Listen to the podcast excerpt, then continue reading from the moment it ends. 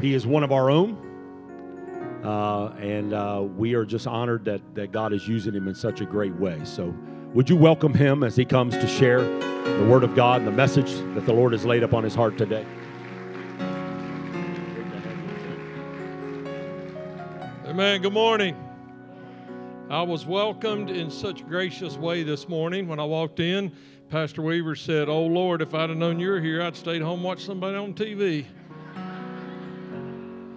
Then Wayne Spraker said, Well, I'm going to get breakfast. So it's always good to be affirmed and made to feel good. Hey, it is good to be in the house of the Lord, and I do appreciate my family that comes to church every two years. So uh, they know who they are. And uh, I've been praying since the last time I was here. Uh, so our last few visits here have not been the most fun visits, right? Uh, we came two years ago in May to say farewell to my dad here, and then we came uh, about two and a half months ago to say farewell to mom here. And uh, so, you know, we're glad to be back in a different, different kind of atmosphere rather than saying farewell to somebody. But the last time I was here on a Sunday, I noticed how introverted and withdrawn and quiet Tony was, and I've been praying about that, and I see my prayers have worked. So, anyway, um, he's come out of his shell, so we're excited about that. Thank you, Tony, for all you do. Hey, I want to read a verse of scripture to you and, uh, and then share some thoughts with you this morning. Thanks so much for your time, your attention. In Exodus chapter 7 and verse 14, a verse of scripture that all of us have heard at various points in our life, I think. The Israelites have been held captive for now 400 years in Egypt, and they are being abused on a daily basis. They're having to uh, get the straw in order to make the brick. They're not being fed well. They're being physically abused by the ones who are over them. And in Exodus chapter 7, God speaks out loud to Moses, and he says, I have certainly seen the oppression of my people in Egypt, and I have heard their groans, and I have come down to deliver them. Come here now. I am going to send you to Egypt. Let's pray. Thanks, Father, for this time together and for your word. Thanks for friends and family in this house, Father. This is about as comfortable a place as I could ever speak. Folks here that have known me since I was a child, folks that I've known all of my life, and to see their legacy and to experience watching them as they served you and modeled to me how to do that. I'm honored and humbled to be able to stand with them today and to share a little bit. Open our hearts and minds to all that you have for us in Christ's name. So God looks down and he sees the oppression of his people and he hears their cries and he says that out loud. I've, I've seen their oppression, I've heard their groans. And you know, not a lot has changed in 6,000 years, right? There are people still in oppression everywhere. There are still people in trouble everywhere. There are still people groaning in crisis everywhere. There is depravity in the land. There is destruction in the land. Pastors already referred to tragedies that have taken place over the last 48 hours. All around us, in every community, in every part of the world, something's broken and something's wrong right? And, and, so we, we talk about this. Ryan and I have some conversation about this. I've, I've chosen years ago, I don't watch the news, I don't follow politics. I'm, I'm an Andy Griffith and Atlanta Braves fan, and that's all I do. So, anyway, and, uh, and, I'm, and, and somebody said, Well, you're not more holy than me. I said, Well, I know, I'm just more holy. So, anyway, it's just however you look at it, right? But Rhonda will say, she'll go, man, the world's in trouble, man, this, man, that. And I go, and, and I'm not being dismissive and I'm not being negative. I go, I know, and it's going to get worse before it gets better. Right? It's what the scripture tells us. We're going to pray for revival. We're going to pray for redemption. We're going to pray for salvation. And we're going to pray for deliverance. And thank the Lord we're going to see that because there will be an end days revival. But in the middle of that, destruction's coming. It's a broken society. We live in a broken world. When Adam and Eve listened to the serpent, took the fruit of the tree, brokenness began, and brokenness will be here until Jesus returns, right? And so we, we have to understand that. So it's not a matter of whether or not we live inside a broken society, it's a matter of what we do about the broken society in which we live. There are people in trouble everywhere, there are cities in crisis everywhere. The good news about all of that is just as God saw the Israelites and said, I have heard, seen their affliction and I've heard their cry, He he sees every one of us in our moments of crisis as well.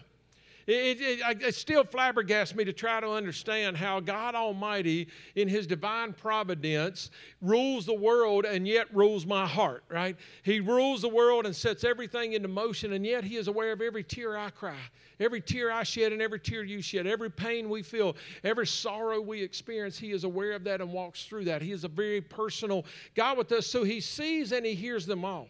And we pray to God to deliver them and set them free, right? And, and I, this is where I want us to think a little bit about this morning. As we look at society, we look at brokenness, we hear about the stories in our community, your community here in Pulaski County, and, and we hear about destruction and depravity and things that are happening. And we often go to prayer, which is a good thing to do, right?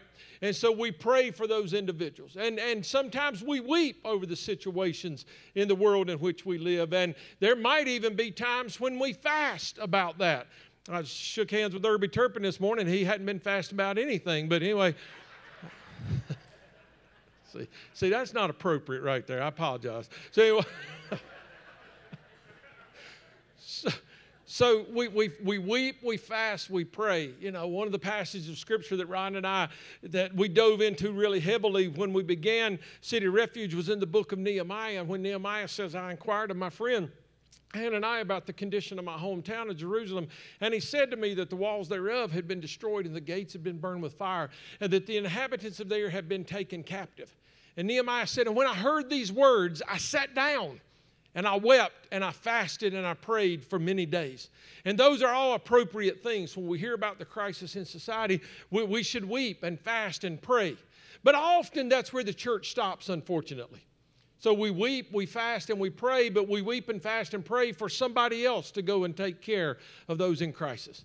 We weep and fast and pray and hope that an organization or a group or a church or the government would care for those. We want it to happen. We have good intentions. We just don't want to be involved in the happening. We want to be praying for those and sending those and doing Nehemiah says that after he got finished weeping and fasting and praying, he went before the king in chapter 2. And the king says, Why is your face so downcast? I've never seen you like this before. Nehemiah told him the story. And the king said, What would you have me do? And Nehemiah said, If it please the king, send me. It's my hometown. I, that's where I grew up. Those walls protected me, those gates protected me. It's my friends and family who've been taken captive. Send me. I don't have any experience at rebuilding walls. I'm not an iron mason to rehang gates. I don't know how to go to war, but I do know that those are my friends and my family, and I'll do whatever's necessary. If you will help me, I will go. And I think that this morning, Holy Spirit is calling us, the sons and daughters of Yahweh, to look around and find the broken, the weary, the worn out, the tired, the destitute, and to weep and fast and pray, and then say to the king, If it pleases you, send me. If you'll help me, I'll go. I might not know what I'm doing, but if you'll help me, I'll go anyway. And so he's talking to Moses, and he says to Moses, and Moses knows the whole situation. You know that 40 years ago, he left there in a hurry after he killed an Egyptian, been hanging out with stinky sheep for 40 years. And God shows up and says, I've seen all your friends. I know what's going on. I've seen your family. I'm going to take care of them. Moses goes, woo. And God goes, Oh, yeah, come over here. I'm sending you to go take care of it. And Moses goes, Not going to happen, Junior, right? I'm not going. It's not my assignment. I don't know how to talk. I can't do it. And God goes, No, you're going to go. This is what has to happen. Moses knew they were in trouble, and now he heard God. He certainly did not expect to be the one chosen and sent. So here's a little bit of our story. 27 years ago, I left Pulaski Church of God as youth pastor. It was 27 years ago, first week of September, right? And, uh, and Rhonda's still mad at me. So anyway, um, when we left, we had just bought our first home over on 6th Street, and Cassie was not quite three, and Kelsey was one. And, uh, and, and Charlie, Rhonda's dad, had come in and put up wallpaper in, in the nursery for Kelsey, and we hadn't even finished paying him for it yet, right? And, and I got a phone call one day. I was sitting in the office over here, and, and I got a phone call, and it was from a pastor in Atlanta, and he goes, Hey, would you like to come be my youth pastor? And I go, Well, I got a job. I like where I am. Things are good here. We're having a good time. And he goes, Well, he said, I prayed about it and you're my first choice. And I've, I've accused him many times since of lying because he'd called six other people before he called me. So I was his first seventh choice, is the way it was, right? And so he says, Will you come to Atlanta? And I said, No, I, we're, we're good. And he says, Well, I'm going to meet with my council tomorrow night please call me by noon tomorrow and let me know your answer. And I said, well, we're, we like where we are, we're staying.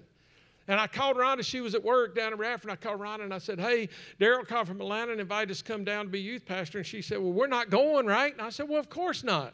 Right? It was just this conversation. And as I hung up the phone, I didn't hear God say go.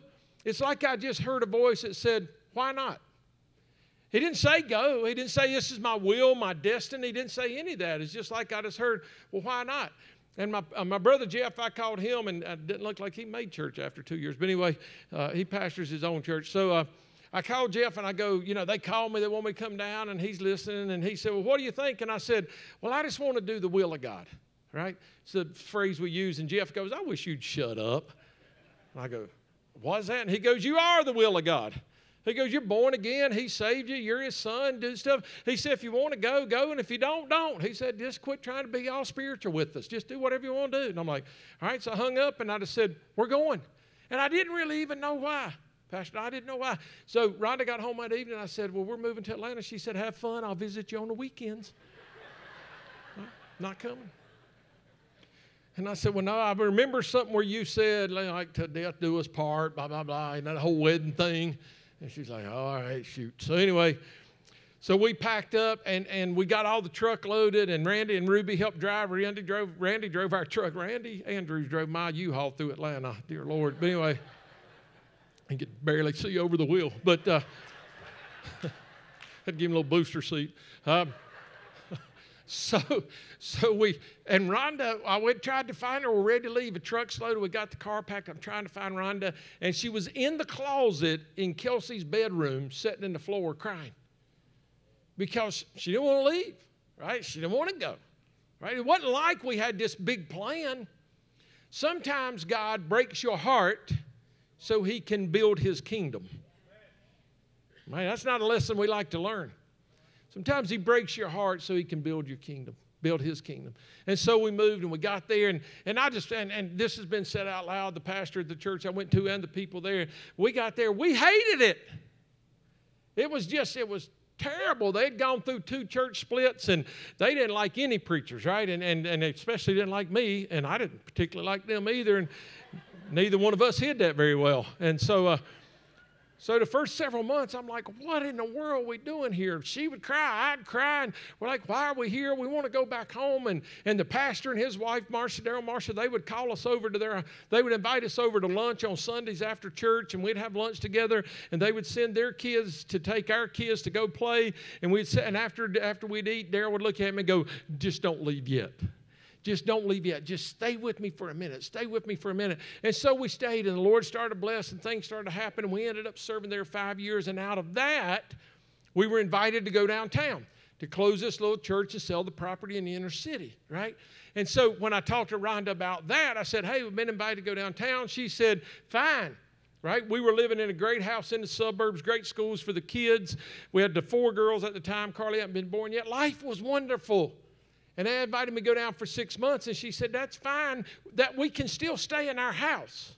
We can still keep the kids in the school. We can still do this and this. And I would just go down on Sundays and preach and then come back and we'd wrap everything up. And so it didn't sound like that big a deal right? Just go do it. Well, she started coming with me to church, and, and I won't tell the whole story. Many of you have heard it. I know some of you haven't, but we went down on our fifth or sixth Sunday, this young lady walks in. It stood out in the crowd. as a small crowd, and she stood out. She looked pretty rough. And at the end of service, she just walked down the aisles, and she was uh, tears streaming down her face. And she took me by the hands, and she said, and her words were, "I've been hooking and stripping 14 years. Can you help me?" And her answer was yes right? And we led her to Jesus that morning. It was a wonderful experience. And I thought, well, how cool is this? While we're closing and selling, people are still coming to Christ. This is a good thing, right? But the problem was, and this sounds contradictory, she came back to church the next Sunday. It's always good when people get saved and then come back, isn't it? Do you like that? Anyway, she came back and she brought Bill with her. He was a 52 year old alcoholic, had been in church in 30 years, and was one of her paying customers.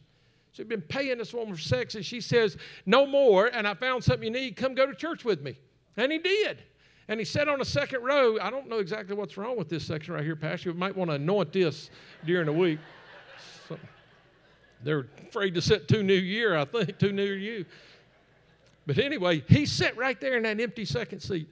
And, uh, and we started singing that little chorus, I Need You More, More Than Yesterday, More Than Words Can Say. And five minutes in, this man falls out in the floor and starts wailing out loud and won't stop. So I finally go down, I say, Can I help you? And he goes, Well, I think I need Jesus. And I said, Well, we usually do that at the end of service, right? We got a plan. I need to invite you to Jesus. And he's like, No, I want him now. And I'm like, Shoot, okay, well, we just went ahead, right? And for weeks, we would show up on Sunday and somebody new in crisis would be there. Another drug addict, another alcoholic, another homeless person, another prostitute, somebody that just got released from jail, somebody was running from jail. They would just show up and we're like, man, and they would get saved and they would get start to work on life. And our offering bucket over the years has had loaded guns and heroin rigs and crack pipes and bags of weed and tasers in it when people are turning their life around. And you know, I, I, again, I don't want to call anybody out, but if you can't be arrested for your offering bucket, you're probably not doing kingdom work. That's just my opinion. So anyway. And Ron and I kept looking around, going, What is God doing? We wanted our city to be healed. We wanted our city to be delivered. We wanted our city to be set free, but we wanted to pray and weep and fast. And we wanted somebody else to go. And about four months into that six month assignment, I walk in on a Sunday and the church is nearly full of people in crisis. And I looked at Ron and I said, We've been conned by God, woman. I just, I just wasn't spiritual enough. If I'd heard in prayer that he wanted me to go downtown, I would have said no. I just wasn't that spiritual. He had to set me up. He had to take me out of here, this comfortable environment, and take me to Pleasantdale Church for five years to get me ready to take me downtown. Where when I got downtown and we got deep into what we're doing now, that's what I was created for. What I do right now was what I was born to do, it's what I was created to do. And I would never have chosen it on my own because it didn't fit any dream or any agenda or any plan that I had for my life. And it's good when we can come to a place in our life where we decide that His plan for us is better than our plan for us. When His dream for us is better than our dream for us. When His vision for us is better than our own vision for ourselves, right? And so we resigned our position and we started pastoring a little church and we started City of Refuge. And, and, and, it's an amazing thing that Rhonda called me one morning a few months later and she was out of her quiet time or prayer time in the morning and she said, if we're really going to impact a city, we got to go to the city. And I'm like, oh, shoot. Right? It's one thing to drive in and then drive back home. It's another thing to move into the neighborhood. John chapter 2, one of my favorite verses of scripture says, And the word became flesh and moved into the neighborhood. And Rhonda said, We got to be flesh and move in. And so we moved into the third floor of that 65 year old church building with the girls. Carly was born while we lived there. And you know the fun stories we had broken into 34 times and three vehicles stolen in Superior Court with guys that tried to kill me. And it was just more fun than we'd ever had in church before. We just didn't have any elders meetings about the color of the carpet or the music too loud or traditional or contemporary. Like you didn't get shot, I didn't get shot. Hallelujah to the Lamb. And amazing stuff started to happen as we began to understand that this was now our call. He was saying to us, like he said to Moses, Come over here now. I'm going to send you to the city. Come over here now, he says to Moses. Not tomorrow, not next week, not when you feel better prepared. Come over here now. I'm going to send you to the city. So, over here now, when you and I respond to the over here now, it's an amazing thing that begins to happen. We started to see incredible life transformation, radical life shift, incredible deliverances, things happen. If we had not said yes to come over here now, the stories and the experiences we would have missed are just so dramatic. We would have never met Tenny if we had not come over here now, whose husband died, and she had lived a good life until that point. But when her husband died, and she fell into depression and started drinking and then using drugs, and then became a dealer, and then became a madam prostituting other women in our community for years and years and years. Until she says, I woke up one day and realized this was going to be the death of me. And she called 911 on herself. She called the cops and said, I'll be on the porch, come pick me up. And the cops showed up at her porch, and she had all her guns laid out on the porch. All the drugs and drug paraphernalia was laid out on the porch. She had everything laid out. The cops walked up and said, Who, who are we here to arrest? And she said, Me. And they said, Well, this is the easiest assignment we've ever had. They picked up all her stuff, arrested her, took her to court, and the judge sentenced her to City of Refuge. Pretty cool deal when you get, some of them said it's worse being sentenced to Bruce and going to jail, but it doesn't really matter to me. At least we get them, right? And so they sent us Tenny to us, and we are now 11 years later. Tenny is on our staff, working and loving and showing the, the face of Jesus Christ every day in our anti trafficking program, House of Cherith, where she stays up from midnight to 8 a.m. every night to protect those that have been rescued from the vile, disgusting act of sex trafficking and exploitation. And she is a revelation of the heart and the mind and the Spirit of God because when God said, Come over here now, we went over here here now. And then he said to Tenny, Come over here now. And she came over here, and now she has the opportunity to say, Come over here now to over 750 women who've lived in our anti trafficking program. We would have missed the story if we had stayed where we were. If we had stayed where we were, we would have missed the opportunity to meet Rufus. Rufus was sexually molested by his uncle when he was seven, molested for years by his uncles and others in his family, started using drugs, shot heroin at the first time when he was 12, was an adult male homosexual prostitute for 25 years in the Bluff, the toughest neighborhood in Atlanta. We walked with Rufus for 14 years while he was disobedient and rebellious and living in the, in the depravity of the world. When he was broke, we gave him a little money. When he was hungry, we gave him some food. When he ran out of clothes, we gave him some clothes. When he needed somewhere to sleep after he'd been beaten up by John, we gave him somewhere to sleep. When he cussed us out, we told him we'll be back tomorrow when you're sober and we know you're going to be nicer then. When he fussed about the chili was too spicy, we said, well, go down there and put some water in it and cool it down a little bit. We walked with him for 14 years. And six years ago, Rufus said, I'm ready. Called Steve Grimes on my staff, said, come pick me up and I'll never go back. And we went and picked him up, and he's never gone back. Accepted Jesus Christ as his Lord and Savior, clean of drugs and alcohol, walked out of the lifestyle, sits on the second row every Sunday morning. This morning, while we're here, he's sitting right there. He's clapping loud. He's waving his little handkerchief. He's singing off tune, and he's smiling at everybody. And he is a born again son of the living God because we said yes when God said, Come over here now. We would have missed the stories. Lori was just walking down the sidewalk minding her own business by Maddox Park in our neighborhood, just walking down the sidewalk to her house. And three men grabbed her and dragged her into the park and assaulted her and raped her multiple times. And she went into this deep, dark place. She, she, she excluded and, or secluded everybody from her, and she went to this dark place and checked out on life dark, wouldn't speak, wouldn't talk to anybody, eyes to the ground, no hope, no life, no spark.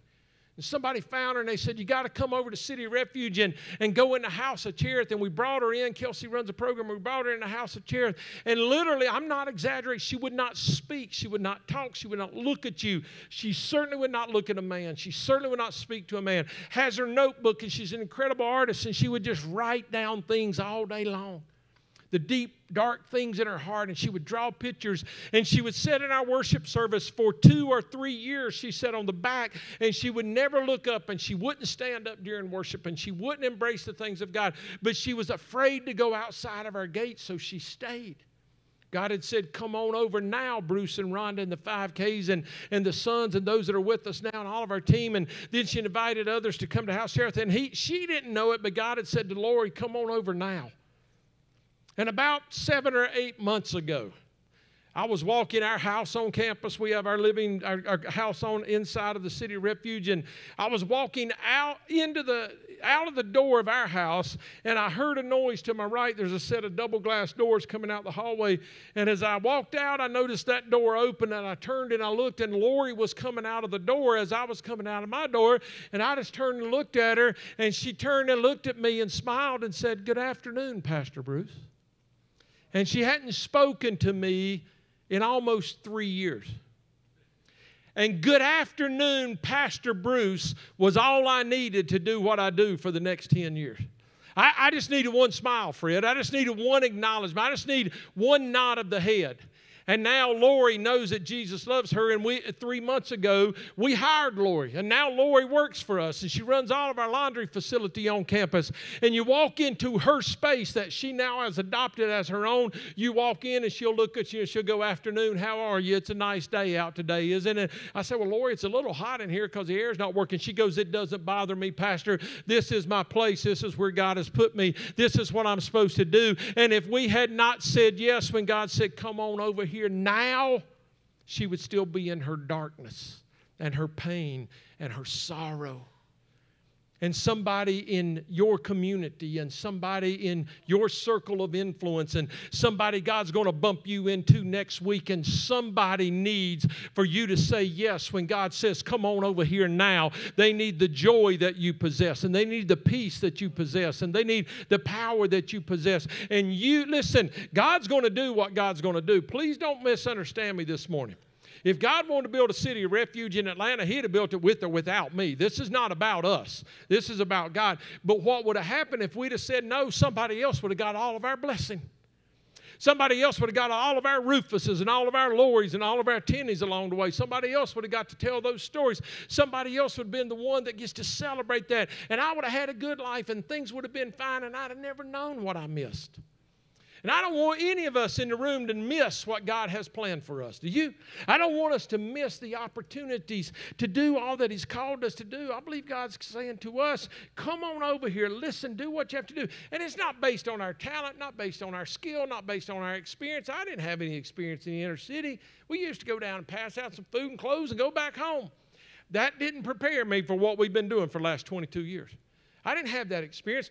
We, we, these people started coming to our church so all these people that live lives of, lives of crisis, the ha- Dismas Halfway House is right up the street from where the original church was, and that's where guys get re- guys. It's a men's uh, second program after prison, so they get released. It's a halfway house. They go from jail to the Dismas House. Dismas House partnered with us, and they would send these guys to church. And so the guys would come to church. It gave them an opportunity to get out of the Dismas House for a while. They had they, they said you got to sign a bulletin. I go, well, we don't do a bulletin, so I had to just take a piece of paper and write my name on it and say he was in church. And so we got to know a bunch of people through the Dismas house. So all of them been in jail. We got a bunch of people that are out of jail, out of out of the second phase of it, that are coming to church. People that have been, in, we, you know, the girls used to ask me, somebody new would come to church. I go look them up. Well, that wasn't social media. That was look them up on the Georgia Department of Corrections website, right? See how many times they've been arrested, so what they've been arrested for. You know, and so we got all the funny stories. You know, Eddie was arrested 84 times, Vernon 47 times, Billy 39 times, and Al, and uh, and um, and Vernon Eddie, Alvin, Billy, and Vernon, all of them been arrested at least 25 times. They're brothers. All four brothers still live with their mama, all crack addicts, alcoholics. And the funniest thing when I looked them up was all of their aliases were their brothers' names, which just made me laugh out loud. Alvin Blackman, alias Eddie Alvin Vernon. I mean, Eddie Billy Vernon. I'm like, what in the world?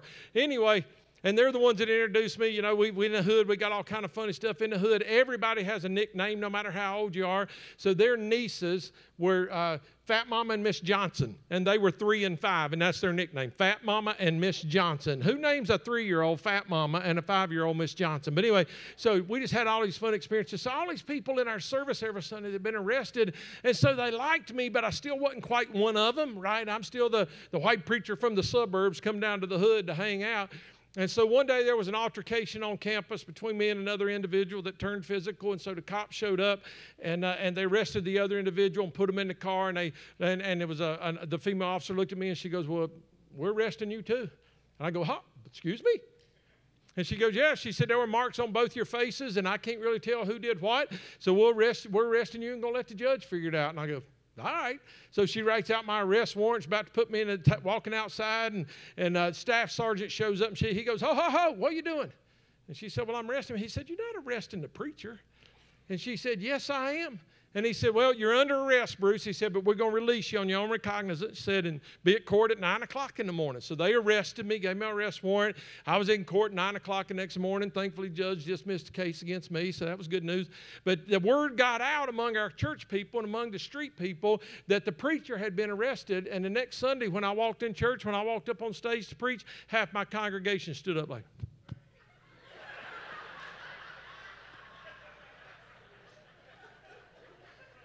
I said, man, if I'd known I just need to get arrested once to get street cred, I could have done this a long time ago. So now I try to get arrested about every three years just to keep it going, you know. No, I'm just kidding. these opportunities, it's not about where we've been, it's not about what we've done, it's about what God sees in us that we can't see in ourselves. Right? Rhonda will look at me every now and then, and she's just this, she's a loving, caring, warm, affirming wife most of the time. And now, with the place that God's got us, and with a bunch of cool stuff that's happened, and places I've spoken, and all this, it's just crazy what God's done. Every now and then, Ron look at me and she'll just go, I just didn't know you had it in you. And I'm like, well, I tried to tell you forever, you know. But anyway, we don't know what's in us. We don't know what God's placed us. We don't know what we can do if we would just submit ourselves to Him and move forward. And so I believe God's saying in this community today, I think He's saying to this church and to churches and to businesses and to corporations and to individuals, come over here now. I got something I want to do for your community. I got something I want to do for your county. I got something I want to do for your town. I got something I want to do for individuals who find themselves in trouble. Come over here because I have heard the cry of my people, and I have heard their groans, and I have seen their plight. And I believe that God has spoken clearly to Joe and Kelly. Years ago, Joe and Kelly and I started working together, and Rhonda, they were on our youth leadership team here when I was on staff here as youth pastor, as were a bunch of other people in the room. I'll never forget Gina Hanks with, I handed her a cup. Um, we, we, we, were staying at a not very clean environment on a youth trip one, on a youth trip one time, and, and we were having, uh, I, I was generous. I gave about everybody two mini chocolate donuts and a cup of milk for breakfast. I thought it was plenty. But anyway, uh, Gina, I handed her a cup of milk, and as she took it, she didn't realize that there were about, we'd put six little baby mice in that cup. And if you know Gina, you know how that went. So, anyway, uh, she nearly had a stroke, and I ran for about a mile. Um, but, but during that time, Joe and Kelly and I got to be good friends and Rhonda. And, and Joe's been a part of the Rock, you know, the Rock Youth Center for years now. They've been leading that, a bunch of volunteers. And we've been talking for a number of years about that becoming part of City of Refuge. And so City of Refuge now has five locations in Georgia. We have the, the location in Hopewell that Pastor referenced. We have Chicago and Baltimore, Cincinnati. We're opening this year in Dallas, Texas. So the Lord is doing incredible things. Jeff's been leading our City of Refuge ministry in Jamaica for more than 20 years. We have a City of Refuge affiliate in Dominican Republic. And so we just said, you know, I, maybe it's time. And so I believe the Lord is inviting all of us to join hands and hearts and time and talent and resources together to make that dream become a reality. Amen. And so I believe that that's the right thing. Joe's been coming to Atlanta. They've been in mentorship with us, and I believe he's calling us. And I believe he's calling you to go with them right? And, and some of you are saying, but I don't know what to give. I don't know what I have. I don't know what I have that would be of value. And so I want to share this little thing in closing this morning that Kelsey wrote about her work in House of Cherith and what takes place in the anti trafficking program, and hopefully to help us understand that it's not about something huge, but it's about simple obedience along the way. She wrote this little thing, it's simply called a bag of frozen peas. I've never really been a huge fan of peas. Those tiny green balls stuffed full of squishy slime just never seemed that appealing to me. Now, don't get me wrong, I love most vegetables sauteed peppers and onions, crispy and crunchy carrots, and salt sprinkled cucumbers still make my taste buds dance. Those tiny bright green spheres, on the other hand, have absolutely zero chance of making it onto my plate or into my naturally loud mouth. My five foot six inch spunky mother did her best to encourage my four sisters and me to eat this disgusting vegetable, bless her heart.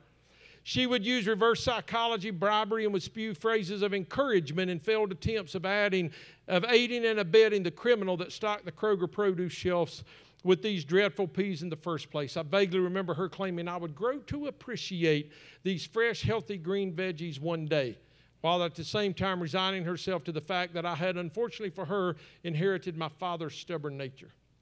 On February 20, 2015, sprinting through the eight foot gates and collapsing at the security shack wearing nothing but an oversized, filthy white t shirt that draped down just above her kneecaps, Emma arrived on the campus at City of Refuge with quite the bang. Large clumps of her dark brown hair matted with, matted with blood, and other patches missing entirely. Her left eye barely cracked open under dark bruises and severe swelling lips puffier than I'd seen in my 21 short, 23 short years of life, fresh blood trickling down her chin and neck, dropping onto her already bloodied t shirt. Her first words, breathlessly cast in my direction, still echo in my mind Help me, please help me. He's coming for me. If you let him take me, I'll be dead before dinner. Held hostage on one of the busiest Atlanta streets, Emma was sold for sex multiple times each night for over seven months. If she dared to deny a client's services, she was severely whipped and beaten. Graphic scenes that would make horror films shudder became her reality. Spurred into action by the severity of the situation and the imminent threat of an, of an armed pimp block, uh, showing onto campus in search of what he disgustingly deemed to be his property, the security and I, guard and I gently yet hurriedly ushered Emma through the door and down the hallway to her new bedroom in our safe house. Stepping into her new bedroom, Emma collapsed, sobbing, shrieking, and shaking. She had finally mustered the bravery to run barefoot through the streets of Atlanta in hopes of finding freedom from her high school sweetheart turned pimp. Quickly gathering fresh undergarments, new clothing, and hygiene items for Emma, I was reeling from her story, filled with anger, heartbreak, and utter disgust that one human could put another through this severe injustice. Wanting to cry and cuss at the same time, the dam behind my eyes ready to break and release tears at any moment, my tongue stinging from being bitten to, emo- to prevent emotion filled words from spilling out. Snatching the first aid kit from the top shelf in the pantry, I flew into the kitchen and flung the freezer open, grabbing the first cold bag my small hands touched. Sitting next to Emma, she rested her tender head on my lap, her body rising and falling with each softened sob.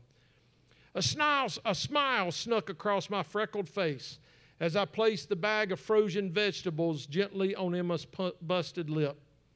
A bag of peas. Mama was right. She's always right. On February 20th, 2015, sitting next to Injustice's latest target, I came to a revelation. In that moment, that real and raw emotion filled moment, I realized why those tiny bright green peas weren't quite as dreadful as I thought they were in middle school. As I held that cold bag to a bloodied, swollen, and busted lip, Emma whispered, You are the first person that has ever made me feel safe. Thank you for helping me become free. My tears turned from those of rage to tears of hope. She was finally safe. She was, in fact, finally free. To this day, I still strongly dislike peas the taste, the smell, the texture, everything about them. However, these little peas provided me an opportunity to be with Emma during her most vulnerable moments. They allowed me to show her what safety, love, and acceptance felt like without having to utter a single word. These peas reminded me that where there is darkness, there is an immense opportunity for light. Sometimes we doubt, we doubt our calling or purpose. Sometimes we overcomplicate serving others. Sometimes we question our abilities and, and qualifications. But sometimes light, hope, and transformation start simply with a little bag of frozen peas. So I don't know what your bag of frozen peas looks like this morning. I don't know what little small possession or talent or gift or ability you might have that can impact somebody else's life. I, am not asking you today to, to become the life changer for everybody we will ever encounter in, through City Refuge Ministry in Pulaski. I'm not asking you to lead the way. I'm not asking you to bring some new revelation to us. If any of that happens, we will be extremely grateful and embrace it all. All I'm asking you to do this morning is to dream a little bigger and to pray a little more intense to weep a little longer, and then to get up and do a little more. To put your hand to the plow, to plant some seed, to pull some weeds, to paint a wall, to mentor and tutor a child, to sit with somebody that's looking to elevate their employment opportunities, get a better paying job, to help somebody learn how to do their to study for their GED or their ACT or SAT if they're in high school, to sit with a single mom and help figure out a plan for housing that will put her in a safe and affordable environment so her kids can thrive and flourish along the way. To be light and hope and transformation in whatever way, with whatever gift and whatever talent Father God has given you. I believe with all of my heart that if we could hear Father's voice this morning, He is still saying the same thing He said in Exodus chapter 7. He is still saying, I have seen the plight and the brokenness and the weariness of my people. He is still saying, I hear their cries and their groans. I see them in the night when nobody else sees. I believe he's still saying, I have come down to deliver them, to bring them the promise that tomorrow can be better than yesterday. I believe he's still saying those things. And I also believe that he is saying to you and I, as his created beings, come over here now. Come over here. And some of you say, but Bruce, I, I, I got my own places of brokenness. I got my own places of poverty. I got my own places of struggle. I, I, Bruce, you don't understand. Listen, I know I don't, but I do know that as Isaiah chapter 58, the prophets, the Lord speaking through the prophet says this I, I, have not asked you to do this public fast and to wail out loud and to sit in sackcloth and ashes. This is the fast that I have required of you that you divide your bread with the hungry, and that you take into your house the homeless poor, and that you break the yoke of bondage in the lives of those around you. And then he says this now listen. He says, if you do this, even when you don't feel like it, even when you're tired, even when you're weary, if you do these things, he says, then your healing will quickly come. And your light will rise as a noonday sun. And you will be as a well watered garden. Our healing often comes as we share healing with others. Our hope often comes as we speak hope to others. Our blessing often reveals itself as we bless others, not just out of our abundance, but sometimes out of our need. And so we're going to ask you to participate. I think the ushers have a card. Maybe is that are we passing out a card, Pastor? Is that so the ushers are going to pass out some cards now. We'd love for you to just sign up and say, hey, I want to support City Refuge Pulaski at X amount per month right? Or one time gift, however you want to do that. The ushers are also going to come and give you an opportunity. And Pastor asked me to receive this offering. I don't normally receive offerings when I speak somewhere, but but for you to give this morning, we'd love for you to be generous in that. So as I say a prayer this morning to wrap our time together, would you ask Holy Spirit, what do I have? Do I have some extra financial means I can write a check or put some cash in the bucket this morning to help Joe and what he's doing here and what's going to happen? over the coming months and years? Do you have resource you can give? We'd love for you to do that. Ron and I support this. We support City of Refuge Pulaski personally. Right? And, and, and listen, I, I don't want you to be upset with me, but I'm going to confess something to you this morning. I don't know, it was four or five years ago, maybe I spoke here when Pastor uh, Travis was still here and, and before the building burned. And, and I spoke here on a, on a, I think it was a Sunday. Anyway, I spoke, and Pastor took up an offering. And you guys were incredibly generous. $10,000 in the offering that day, Pastor. Amazing. On Monday, I wrote a check to City of Refuge. Oh, I actually wrote a check to the Rock Youth Center that I knew was eventually going to be City of Refuge Pulaski for $10,000. You, you invested in your own community without even knowing it. Right? So that money that you gave three or four years ago has helped support the ministry that's been taking place here all along the way. Right? And so I, I, just want us to do this together. Ron and I are going to be a part of it personally. The City of Refuge in Atlanta is going to be a part of it organizationally. And I think it's right for those of us who live and abide here to be a part. And we've talked to a bunch of pastors and a bunch of churches. We don't want this to be something that's only represented by one church in Pulaski County. We want 20 or 30 or 40 churches involved. And I've already met with a bunch of pastors, and a bunch of them are in. And I'm very grateful to Pastor for your generosity and your willingness to walk this journey together. So, would you consider what your gift could be? They pass out the cards. You can sign up for the, the monthly support's hugely important. We'll also do an offering in a moment. Father, we thank you. Thank you for loving us. Thank you that when we were in bondage and when we were broken and when we were weary and worn out, you said about us, I've heard your cry. I've seen your plight. I know about you, Bruce. I know about you. And you came down in the form of your son. You said to your son, Come over here now. And you sent him to the cross for all of us. And for that, we're extremely grateful. And I thank you that your word this morning is powerful, it's effective, and it does work. And I thank you that this morning I believe that has happened by your Spirit. And I thank you for this house. I thank you for the leadership, for Pastor Don and for his team. the way they lead effectively and passionately, and the way they care about this community.